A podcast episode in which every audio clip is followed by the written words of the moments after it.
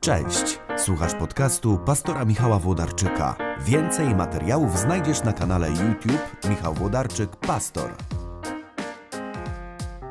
Cześć, witam Was w takiej nowej serii, w której będę zapraszał gości, dlatego że jesteśmy w trakcie pandemii i mam nadzieję, że już jesteśmy na jej końcu, że to jeszcze potrwa 2-3 miesiące i te obostrzenia zluzują, ale będąc szczery, nie mam pojęcia. Tak naprawdę nikt z nas nie wie, czy te obostrzenia się skończą za dwa miesiące, za pół roku, czy za dwa lata. Tak naprawdę nie wiemy, kiedy rok temu pojawiły się pierwsze ograniczenia, rok temu w marcu, to nikt z nas nie przewidywał, że to będzie trwało dłużej niż, nie wiem, do czerwca.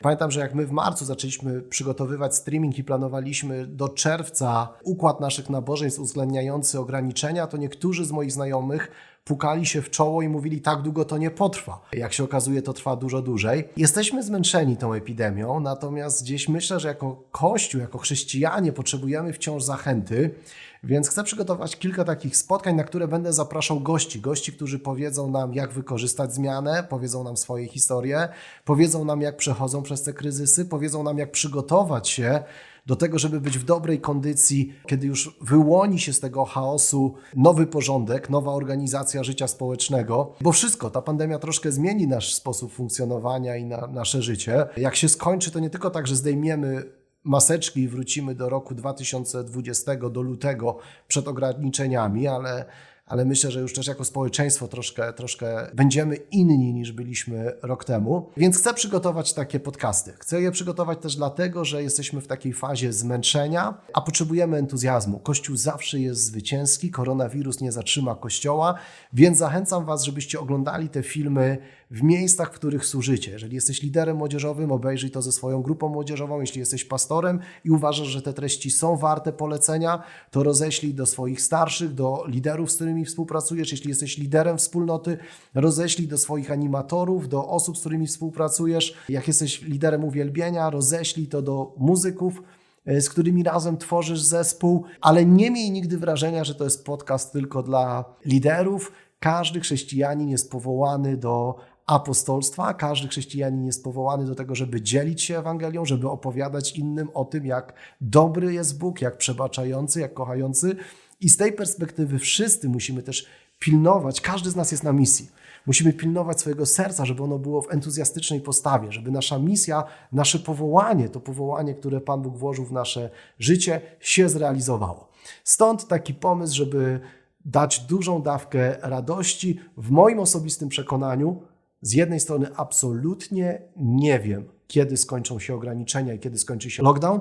Natomiast w moim osobistym przekonaniu ja chcę już się przygotowywać na ten moment, kiedy skończą się wszystkie, wszystkie ograniczenia i restrykcje i chcę być w dobrej kondycji. Nie chcę wyjść z tych ograniczeń poobijany. Kiedy skończą się restrykcje, ja nie chcę być obolały i dopiero potrzebować, nie wiem, pojechać do sanatorium i chcę być gotowy do tej możliwości służby, służby Bogu, które pojawią się po zniesieniu ograniczeń. Więc taki jest tego sens, żeby nas już przygotować na to. Dzisiaj jest niesamowity gość, to jest mój serdeczny przyjaciel, pastor Daniel Różański i on opowie nam o tym, jak, jak, jak oni razem w kościele Echo przechodzą przez ten czas, jakie lekcje wyciągają E, z tego, co dzieje się wokół, więc krótka czołóweczka, a potem już będziemy rozmawiać o tym, jak jako wspólnoty, jako kościoły przygotowujemy się, e, po pierwsze, jak przechodzimy przez ten kryzys, a po drugie, jak przy, przygotowujemy się do tego, żeby być w dobrej kondycji po kryzysie, bo koronawirus nie zatrzyma kościoła, epidemia nie zatrzyma Ewangelii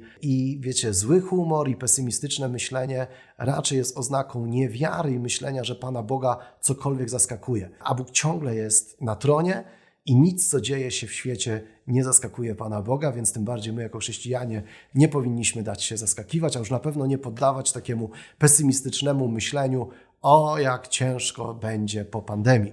Jeżeli masz takie myślenie, to te podcasty są dla Ciebie, żebyś pomyślał, wow, jak pięknie będzie po pandemii, żebyś nie wyszedł z tego kryzysu poobijany, choć dzisiaj chcę o tym mówić, zdaję sobie sprawę, że może być ciężko i po czołówce wyjaśniam, co mam na myśli.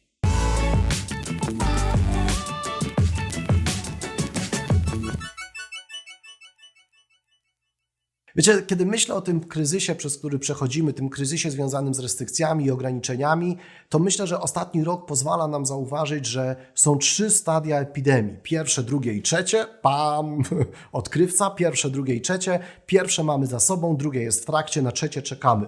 I celem tych filmów jest przygotować nas do tego, żebyśmy na trzecie byli jak najbardziej przygotowani. Pierwsze stadium epidemii to były pierwsze trzy miesiące od marca 2020 roku, kiedy pojawiła się epidemia, pojawiły się dwie rzeczy. Po pierwsze to był strach, strach dużo większy niż jest teraz, bo nie wiedzieliśmy z czym się to je i oglądaliśmy jakieś filmy z Chin, które były przerażające, więc rzeczywiście wielu z nas było spanikowanych w marcu, był strach i zaraz potem to była eksplozja. Marzec, kwiecień, maj, te trzy miesiące pierwsze, pierwszej fali koronawirusa, pierwszej fali obostrzeń, to była eksplozja innowacji. To filharmonicy przygotowywali koncerty online, muzycy, celebryci w kościołach. Myśmy przygotowywali masę rzeczy, które były innowacyjne, całkowicie nowe. I chyba zgodzicie się ze mną, że pierwsze trzy miesiące epidemii to była po prostu pierwsza faza to była innowacja. Strach, ale też innowacja, wystrzał pomysłów. W wielu naszych wspólnotach wydarzyły się rzeczy, które nie wiedzieliśmy, że potrafiliśmy robić. Wielu moich znajomych pastorów zebrało finanse na sprzęt, na kamery, których nie wiedzieli, że potrafią zebrać. Wiele osób zaczęło nagrywać podcasty, które nie wiedzieli, że potrafią nagrywać. Więc to był czas innowacji. U nas niektórzy zaśpiewali, chociaż nie wiedzieli, że potrafią śpiewać w jakichś takich składanych, wesołych filmach. Potem pojawiła się druga faza i ona trwa, to już jest faza zmęczenia. My jesteśmy naprawdę psychicznie zmęczeni ograniczeniami. My, mam na myśli społeczeństwo. Nie wiemy jeszcze, jak to długo już potrwa. Pojawia się zmęczenie związane z ograniczeniami, pojawia się zmęczenie związane z chorobą, obciążenie psychiczne. Wielu, naszych, wielu z nas chorowało, wielu, naszych, wielu z nas potraciło swoich bliskich. Życie cały czas jest zdezorganizowane. Mamy nauczanie zdalne naszych dzieci w naszych domach. To wszystko powoduje, że w tej fazie jesteśmy zmęczeni i nie wiemy, kiedy ona się skończy. Chciałbym Wam móc powiedzieć, wiemy, kiedy ona się skończy. Ona trwa już, nie wiem, 7-8 miesięcy. Chciałbym wierzyć, że będzie trwała tyle, co ciąża, 9 miesięcy i się zakończy, więc już za dwa miesiące będziemy normalnie funkcjonować. Natomiast jedno jest pewne, była faza innowacji, jest teraz ta faza zmęczenia, zmęczenia i obciążenia, które też wpływa na naszą psychikę, i potem pojawi się trzecia faza, kiedy wyłoni się, wyłoni się nowa rzeczywistość, już troszkę zmieniony świat społeczny. Koronawirus myślę, że niczego w tym sensie nie zmienił, ale wiele rzeczy przyspieszył, że pewne procesy, które może by potrzeba było 10 lat, żeby tak naprawdę wiele rzeczy móc załatwić w urzędzie, chociaż technicznie to było możliwe, to ciągle był opór, że zawsze petent musiał być obecny osobiście. Wiele spółek podpisywano zawsze, kiedy się wspólnicy spotykali i wiele biznesowych spotkań i kontraktów wymagało biznesowych spotkań i, i spędzania ze sobą czasu. Nagle to wszystko przyspieszyło, wystarczają nam spotkania na Zoomie, konferencje, y, rozmowy, tego wszystkiego w każdej przestrzeni jest dużo więcej. Ja 10 lat temu prowadziłem zajęcia online, to się nazywało jakieś b-learning, y, takie kombinowane nauczanie, połączone nauczanie zdalne ze stacjonarnym, zawsze traktowane jako drugoplanowe. Teraz to jest równoprawna, pełnoprawna forma nauki i myślę, że na wielu uczelniach zostanie w takim większym, poszerzonym rozmiarze nauczanie zdalne, więc wyłoni się nowy świat. I tak samo w naszych kościołach i w naszych wspólnotach przywykliśmy do tego, to jest wpisane w istotę kościoła, że kościół się spotyka że Kościół jest ze sobą razem, że te słowa wspólnota, y, czyli ludzie, którzy wspólnie spędzają czas, że to słowo eklezja, czyli zwołanie wybranych, to są ludzie, którzy zebrani są w jednym miejscu, a tu nagle się okazuje, że nie mogliśmy się spotykać, że nadal nie możemy się spotykać, że są restrykcje. Y, więc to, co jest istotą Kościoła, bycie razem, utraciliśmy. Pojawiły się nowe formy partycypacji, uczestnictwa, jak właśnie to zdalne, mniej lub bardziej nam się podobające. Nie chcę tego oceniać, po prostu takie są fakty. Tak jest i nie wiemy, jaka rzeczywistość w Kościele wyłoni się po tej epidemii. Czyli gdy wszystkie restrykcje miną, czy przyjdzie nas połowa, połowa zostanie przed ekranami swoich monitorów, czy przyjdzie nas dwa razy więcej, bo się okaże, że tak wie, dwa razy więcej ludzi poznało nasz Kościół i oglądało nas w trakcie epidemii. Tego nie wiemy, natomiast na pewno wyłoni się nowa rzeczywistość, nowa, nowe okoliczności. Wszyscy będziemy funkcjonować troszkę inaczej. I robię te podcasty po to, żeby powiedzieć, są trzy fazy. Jest faza innowacji, którą mamy za sobą, jest faza zmęczenia, którą teraz myślę, że w większości przechodzimy, i trzecia faza, która się dopiero pojawi, hybrydowego społeczeństwa, hybrydowych kościołów, hybrydowych wspólnot. I jest teraz moim, nie wiem, jest moim celem, który stawiam sam sobie, jest bycie teraz jak najbardziej uważnym i czujnym, żeby być przygotowanym na to, kiedy się skończą ograniczenia. Jedno jest pewne: epidemia koronawirusa nie będzie trwała wiecznie. To, co teraz przeżywamy, lada chwila zamieni się w przeszłość. I drugie jest pewne: Bóg jest zawsze zwycięski. Więc koronawirus minie, a Kościół jest zwycięski. Ja wiem, że ja osobiście chcę być w tym miejscu, w którym będę pełen pasji, pełen entuzjazmu, yy, a nie chcę wejść w tą trzecią fazę po kryzysie, nie chcę wejść zmęczony, nie chcę wejść wyczerpany, nie chcę wejść znużony, nie chcę wejść rozgoryczony. Jeżeli też chcesz wejść w dobrej kondycji, to mam nadzieję, że te podcasty będą pomocne. Ja zapraszam różnych gości, z którymi chcę o tym rozmawiać, bo dla mnie ich życie, ich historia i sposób, w jaki też oni przygotowują się na tą trzecią fazę, jest zachętą i inspiracją, żeby jak najlepiej wykorzystać ten czas, jaki jest teraz, takiego względnego zwolnienia wielu rzeczy, po to, żeby być przygotowanym na tą trzecią fazę. Jestem mega podekscytowany, dlatego że w pierwszym odcinku chciałbym Wam przedstawić pierwszego gościa. Yy, I to jest pastor Daniel Różański. Yy, I Daniel wraca do mnie. Nie wiem, czy wszyscy Daniela znacie. Myślę, że wszyscy powinniście go poznać, więc tutaj nawet yy, w opisie tego dzisiejszego podcastu będą linki do, do jego służby i do kościoła Echo, w którym jest pastorem.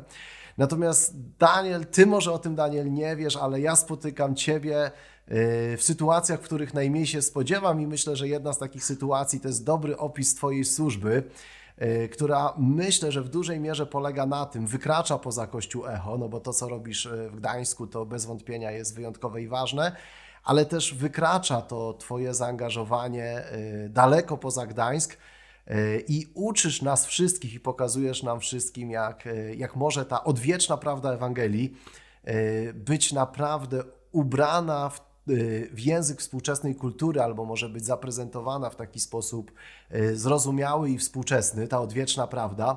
Y, ostatnio rozmawiałem z kimś tak jakoś mało związanym z chrześcijaństwem, oględnie mówiąc, i usiłowałem powiedzieć mu, na czym polega nasz kościół, wydarzenie naszego kościoła, na czym, jak wyglądają nasze niedziele. I widzę, że trafiam na całkowite takie niezrozumienie, że to do niczego niepodobne, z niczym się nie kojarzy. Więc myślę sobie, wyjmę telefon i po prostu pokażę fragment nabożeństwa. I tak też zrobiłem. Pokazuję fragment tego nabożeństwa na telefonie, i wtedy widzę, że w moim rozmówcy pojawia się takie zrozumienie, błysk w oku, który, który oznacza zatrybiłem i mówi: O, widzę, to jest takie jak Hillsong. A od razu sobie pomyślałem, wow, tak, każda nasza niedziela to jest taka jak koncert Hillsonga, tylko trochę mniejsza. E, więc e, nie wyprowadzając e, z błędu powiedziałem tak, tylko w dużo mniejszej skali. Ale skąd pan zna Hillsong? A mówi, byłem kiedyś w Ergo Arenie na koncercie. No i wtedy mogłem powiedzieć, to mój przyjaciel to organizował i i myślę, Daniel, że rzeczywiście nawet nie wiesz, jak wielu osobom pokazujesz, jak dzisiaj może y, wyglądać Kościół y, i, i to jest, y, to, to wykracza poza jedno czy dwa wydarzenia, po prostu inspirujesz. Tym, co robicie w Echo, bez wątpienia inspirujesz. Bardzo się cieszę, że dzisiaj z nami jesteś. Ja się bardzo, bardzo cieszę, że mogę być Twoim gościem, Michał, i naprawdę doceniam to, co robisz.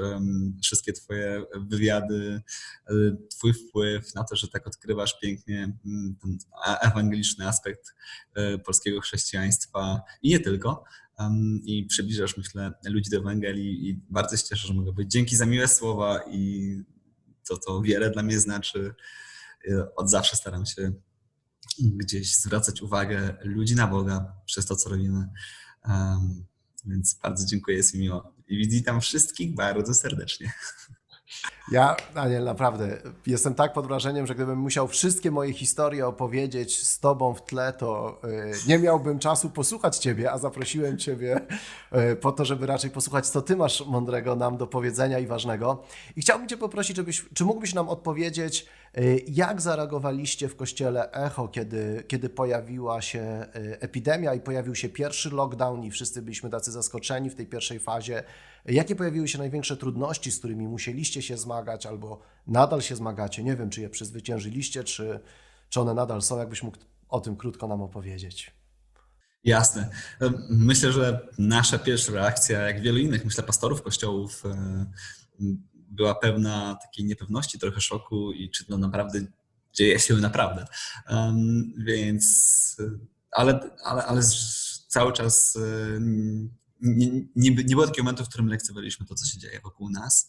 Ja w swoim kościele mam wielu lekarzy, więc jak się możesz domyślać, e, sprawa była poważna i, i, i myślę, że mm, to grono też pomogło mi, zresztą moja żona też jest lekarzem i, i grono lekarzy u nas w kościele pomogło nam nie nie trywializować tematu, tylko rzeczywiście badać to zagrożenie, ale też równocześnie byłem w kontakcie z władzami miasta i nie wiem, czy wszyscy wiedzą, ale, ale byliśmy chyba jeden z pierwszych kościołów, który jeszcze przed lockdownem zdecydował się na zamknięcie kościoła. To było dość kontrowersyjne i wiele osób to doceniło. Niektórzy tego bardzo nie rozumieli, ale um, myślę sobie, że zrobiliśmy to z troski o ludzi, z troski o miasto, w którym jesteśmy po konsultacjach z miastem. Więc to była nasza pierwsza, pierwsza reakcja i musieliśmy się przestawić na troszeczkę taki inny tryb, na tryb zdalny, na tryb wirtualny. My też wróciliśmy z zagranicy, wracaliśmy z Australii przez Rzym, więc trafiliśmy na kwarantannę od razu. E, więc sami byliśmy uziemieni i, i troszeczkę ograniczeni w, tym, w tych działaniach, działając z domu. To, co nas zaskoczyło, to to, że nie byliśmy kompletnie przygotowani jako społeczność na zaistnienie w tej przestrzeni wirtualnej. E, więc początkowo się spodziewałem, że to będzie miesiąc, może nie wiem, będzie dwa, ale potem gdzieś zaczęło się to przekładać na kolejne obostrzenia, kolejne tygodnie. Zdaliśmy sobie sprawę z tego, że no, musimy działać. Więc nasze wyzwanie polegało na tym, aby Ewangelię um, i Kościół przenieść do do wirtualnej rzeczywistości, bo nie mieliśmy żadnej infrastruktury wcześniej. No i skupiliśmy na tym swoje, swoje działania. Zaczęliśmy nagrywać e, kazania, nagrywać uwielbienie, korzystając jakby z pomocy partnerów, którzy nam pomagali to wszystko zorganizować. Udawaliśmy, że to wszystko jest na żywo i dobrze nam szło, a tak naprawdę wszystko było nagrywane wcześniej, a my, a my na live próbowaliśmy tę niedzielę jak najbardziej przybliżyć ludziom. No i myślę sobie, że to, to była taka pierwsza reakcja, jeśli chodzi o nasze, naszą odpowiedź na, na wirus. Z drugiej strony też e, po paru tygodniach, kiedy, kiedy to wszystko się zaostrzało, byliśmy coraz bardziej świadomi tego, że rzeczywiście ta pandemia dotyka w konkretne, mm, w konkretnych ludzi. Niektórzy zaczęli tracić pracę, niektórzy zaczęli się czuć, więc naszą pierwszą wewnętrzną reakcją w kościele było stworzenie takiego funduszu covidowego, który miał zapewnić troskę o tych wszystkich ludzi, którzy mogliby się znaleźć w takich sytuacjach i rzeczywiście z tego funduszu niektóre osoby korzystały, które na przykład nagle straciły pracę, ponieważ rynek, ich rynek, ich, ich, ich branża się zamknęła totalnie. Więc myślę sobie, że to są nasze pierwsze reakcje na to, co się działo rok temu prawie już.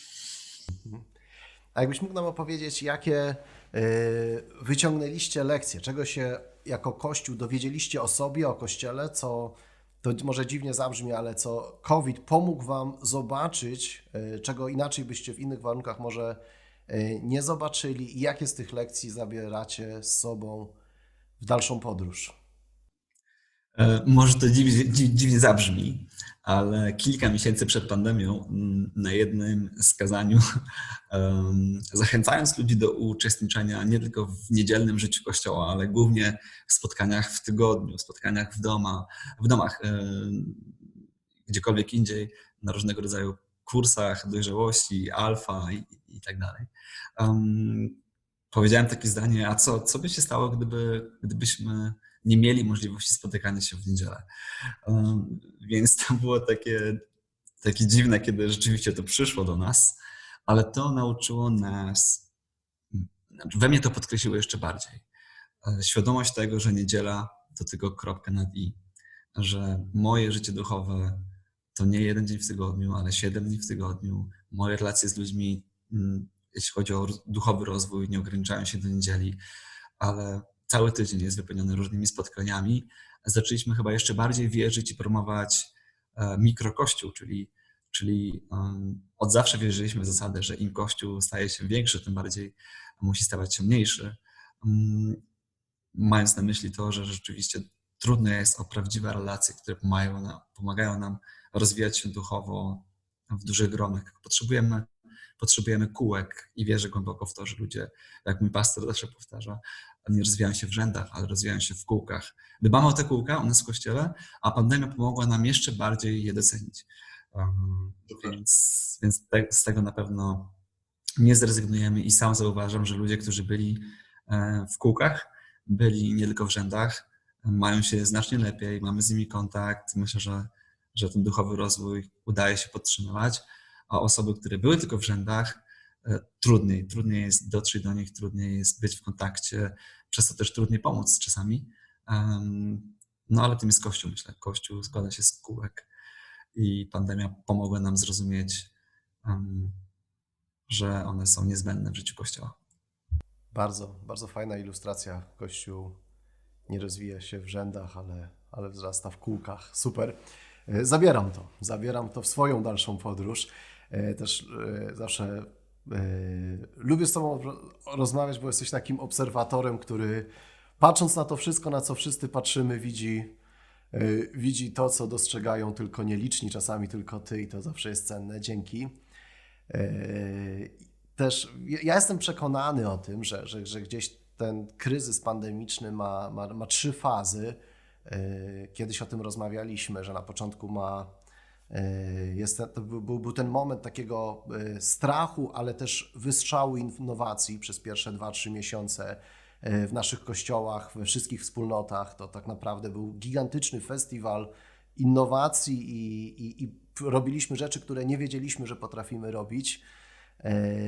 Potem od po, po dwóch, trzech miesiącach, kiedy już ta taka fala entuzjazmu, który daje robienie czegoś nowego, ona troszkę wystygła i strach ustąpił, czyli zobaczyliśmy, że, że ta zachorowalność nie jest tak przerażająca, jak w, maju 2020, w marcu 2020 wiele osób myślało. Yy, pojawiło się zmęczenie, zmęczenie restrykcjami, sankcjami, ono nadal trwa, gospodarka jest yy, za, za, zamrożona i, i to na wielu płaszczyznach się rozgrywa. Więc to jest ta pierwsza fala innowacji, druga zmęczenie, w której teraz jesteśmy i nie wiem, czy za dwa miesiące, czy za dwa lata, oby nie za dwa lata, ale czy za dwa miesiące, czy za, za sześć miesięcy, yy, nastąpi trzecia faza, kiedy wyłoni się z tego yy, nowa normalność, nowa normalność, czyli my zdejmiemy maseczkę, ale już troszkę i życie społeczne, i gospodarcze, i polityczne, i w aspekcie ochrony zdrowia Y, będzie inaczej wyglądało. I w ekonomii się mówi, że po takim kryzysie, kiedy wyłania się z jakiegoś kryzysu nowa normalność, to zawsze są nowi wygrani, nowi przegrani. Y, I, I, gdzieś następuje takie nowe rozdanie, następują takie roszady y, na rynku. Ja wierzę, że Kościół w tej grze nie uczestniczy, w tym sensie, że, że Kościół zawsze jest zwycięski, z każdego kryzysu wychodzi zwycięski, dlatego że Bóg nie jest zaskoczony rzeczami, które dzieją się wokół i ważne chyba, żebyśmy my nie byli zaskoczeni. Nie wyobrażam sobie Pana Boga, który gdzieś w niebie siedzi, mówi, ojeny, pandemia, a ja miałem takie plany dla kościoła Echo i dla kościoła ICF Bydgoszczy też miałem, pandemia wszystko mi popsuła, muszę to odroczyć na rok raczej. E, Boga nie zaskakują rzeczy, które nas zaskakują.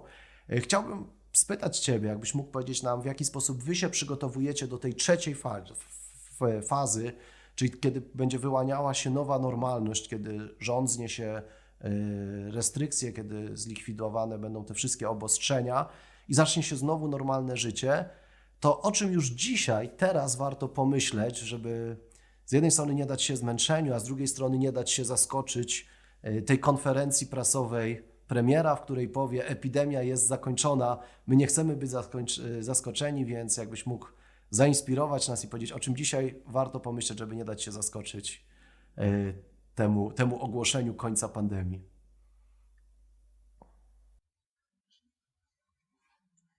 Ja się osobiście naprawdę bardzo, bardzo nie mogę doczekać tego momentu. E, chcemy zrobić z tego wielkie święto, wielką celebrację. Oczywiście nie mamy wpływu na to, czy ludzie w to uwierzą, czy będą się czuli bezpiecznie. Ten proces jest tak rozciągnięty, że chyba nikt z nas nie wie, kiedy to będzie. E, ale to, co możemy zrobić e, dzisiaj, i myślę sobie, że to, co robimy dzisiaj, to takie skupienie się. Znaczy, rozumiem ten moment zmęczenia. Ja, ja naprawdę też osobiście jestem i, i, cały nasz team, ten najbardziej obciążony dzisiaj, produkcyjny, kreatywny, um, ludzie, którzy szukają tych połączeń po drugiej stronie ekranu, um, jesteśmy, jesteśmy bardzo zmęczeni i nie, nie, jesteśmy kościołem, który ma kilka etatów, mamy jeden etat w kościele i cała praca jest wolontaryjna większości ludzi. Więc ludzie robią to po godzinach, po nocach często i, i to, jest, to jest duże zmęczenie, więc ja osobiście nie mogę się doczekać, kiedy wyłączymy streamy, kiedy, kiedy będziemy mogli, albo będziemy wrzucać jakąś małą zajaweczkę z tego, co się dzieje w niedzielę, aby ludzie mogli przyjść i zostać przywitani, mogli um, doświadczyć Bożej obecności, bo nie ma co ukrywać. Nie wiem, czy miałeś tak u siebie. Ja, ja u nas tego tak doświadczyliśmy. Jakkolwiek pięknie byśmy nie chcieli to opakować, jak, jak, jak nie wiadomo jakich ilustracji użyć, no to, no to jest tak, że pierwsze dwa, trzy tygodnie wszyscy się cieszyli, bo że mamy streama i że widzą swoich, swój zespół uwielbienia i mogą wstać i uwielbiać Pana Boga w swoim mieszkaniu. No ale to tak mija, mijają trzy tygodnie już y, nie wstajesz, tylko siedzisz, a po miesiącu już leżysz i, i, i myślę sobie, że, że nie ma co krywać, że my, my staraliśmy się robić wszystko w tym mikrokościele, żeby ludzi, ludzi zapraszali, oczywiście w, w ramach tych wszystkich norm, które zostały wytyczone, zapraszać ludzi do domu, żeby nie byli sami w niedzielę rano, ale żeby byli z ludźmi, z sąsiadami, z ludźmi z, w sensie z kościoła, którzy mieszkają blisko nas, czy u nas w domu też często byli goście, w kilka małżeństw spotykaliśmy e, i uwielbialiśmy Boga razem. E, to jest fajne i można doświadczać Boga w 3, 4, 5 osób tak samo. E, ale jest to duże wyzwanie. I jak na początku była ta ekscytacja, tak, tak teraz e, cieszymy się z tego, cieszymy, że to mamy, dlatego uruchomiliśmy Echo Studio, żeby, e, żeby trochę ożywić też ten kontakt ludźmi, interakcję. Um, no i ja się szczerze nie mogę doczekać, kiedy będziemy mogli to wyłączyć i powiedzieć, ej, słuchajcie, robiliśmy wszystko, żeby być z wami online, dzisiaj robimy wszystko, żeby być z wami na żywo więc wierzę, że ten cały proces, który wszyscy przechodzimy i jestem niesamowicie dumny z wszystkich pastorów kościołów, które w tym sezonie właśnie uruchomiły e, live'y, uruchomiły streamy i, i, i, tak wiele, myślę, tak wiele ludzi mogło usłyszeć Ewangelię przez to, więc jakby to jest wielkie błogosławieństwo. Ale z drugiej strony nic nie zastąpi spotkania Kościoła w jednym miejscu, nic nie zastąpi wspólnego wielbienia nic nie zastąpi wspólnej modlitwy. I tak jak możesz kazanie mówić za ekranu, tak trudno się razem e, uwielbia za ekranem. Więc doświadczenie Bożej obecności jest tym, e, z czym będziemy czekać na ludzi. Więc na pewno dzisiaj warto już promować to i podkreślać. Więc jak ja tylko, tylko kiedy jedno z pierwszych informacji, którą usłyszysz w kościele Echo, która się wydarzy po e, zdjęciu wszystkich lockdownów to będzie zrobienie jakiegoś dużego wydarzenia, dużego wieczoru uwielbienia z zaproszeniem jakichś ważnych ludzi, żebyśmy wszyscy razem mogli być razem i uwielbiać Boga, bo chcemy naprawdę ludziom dać doświadczenie Bożej obecności. To jest to, na czym na pewno będziemy się skupiać, planując otwarcie Kościoła. Wow, dzięki. Myślę, że e, bardzo to, co mówisz, e, zmienia naszą optykę nie? i takie patrzenie Także dzięki, dzięki. To, co, e, co planujecie, jest inspirujące i myślę, że, że wielu z nas zachęci e, do tego, żebyśmy w ten sam sposób myśleli, właśnie z takim sercem pełnym oczekiwań, e, tak naprawdę w najtrudniejszych okolicznościach. Więc Kościół nie musi być nowym przegranym tego kryzysu, przez który jako społeczeństwo przechodzimy, ale może trzymać się blisko Pana Boga, a zawsze koronawirus nie zatrzyma Kościoła. Zawsze w naszym sercu jest uwielbienie, zawsze w naszym sercu jest uzdrowienie, zawsze w naszym sercu jest Jezus, więc, więc koronawirus nie musi zatrzymać Kościoła. Bardzo Tobie dziękuję, Daniel. Dzięki za poświęcony czas i za to, że, że chciałeś nam opowiedzieć e, o tym, co, co jest w Twoim sercu i co, e, co jako Kościół przeżywacie. Zachęcam Was bardzo serdecznie. Obserwujcie, patrzcie, co dzieje się w Kościele Echo, bo tam zawsze jest duża dawka inspiracji. E, a jeżeli oglądacie nas w Trójmieście i szukacie społeczności e, i właśnie takiego kościoła, w którym tylko się czeka na to, żeby doświadczyć Bożej obecności, to, to myślę, że warto odwiedzić Kościół Echo. Dzięki, Daniel. Bardzo dziękuję. Wszystkich pozdrawiam serdecznie. Dzięki, Michał, za Twoją robotę. Do zobaczenia. Hej. To, co mówił Daniel, jest bardzo inspirujące i zachęcające. Zachęcam Was do oglądania tego, co oni tam w kościele Echo robią, przeżywają, bo rzeczywiście ja wierzę, że nad Danielem jest taki dar pokazywania też nie tylko kościołowi Echo, ale wszystkim, którzy go obserwujemy, jak Ewangelia, ta odwieczna prawda może być prezentowana, przedstawiana w formie, która bardzo przystaje do, do współczesnej kultury i odpowiada na pytania współczesnego człowieka. Odwieczne odpowiedzi na współczesne pytania to jest istota chrześcijaństwa. Nie wiemy, nie wiemy ile to potrwa, ile potrwa ta faza druga, w której jesteśmy, innowacja, zmęczenie, nowa normalność. Czekamy na tą nową normalność, nie wiemy kiedy ona się pojawi. Nie potrafię Wam powiedzieć, czy za dwa miesiące, czy za dwa lata jedno wie, chcę powiedzieć: Kościół jest zwycięski. Uzdrowienie jest w moim i Twoim sercu, Bóg jest obecny, Jezus jest na tronie, więc jeżeli dopada Ciebie, nie wiem, przygnębienie, strach albo myślenie takie katastroficzne, to, chcę to zapewniam Ciebie, to nie jest myślenie o Kościele. Tak możesz myśleć, nie wiem, o swoich przyzwyczajeniach, o religijności, o swoich uprzedzeniach, które czasami są tak religijnie motywowane, natomiast to nie jest prawda o Kościele. Kościół jest zwycięski i nie zatrzyma go koronawirus. Jeżeli potrzebujesz więcej zachęty, inspiracji, to zachęcam Ciebie do oglądania kolejnych odcinków, bo one też będą, e, wierzę, że, że, że równie, równie optymistyczne jak, jak opowieści Daniela. E, bądźcie razem z nami, subskrybujcie ten kanał, subskrybujcie ten kanał, polecajcie go znajomym.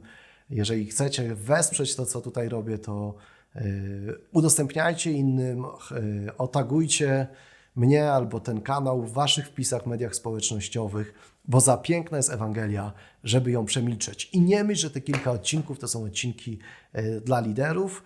E, każdy chrześcijanin jest na misji, każdy chrześcijanin jest w służbie. Ważne jest, żeby każdy z nas był przygotowany z takim naprawdę radosnym i pełnym oczekiwania sercem na tą trzecią fazę pandemii, z której będzie wyłaniała się e, nowa normalność Wierzę, że cokolwiek się z tego wyłoni, jakkolwiek będzie wyglądało społeczeństwo po kryzysie, Pana Boga nic nie zaskakuje. Takie myślenie, że y, przemiany społeczne, które dzieją się na naszych oczach, zaskakują Pana Boga, jest niezrozumieniem tego, y, jest przejawem, są przejawem niezrozumienia tego, czym jest Boża wszechmoc, wszechwładza, y, wszechobecność i wszechwiedza. Także My się nie boimy, my nie wątpimy, ale ufamy, że Bóg wszystko ma pod kontrolą. Miejcie dobry tydzień.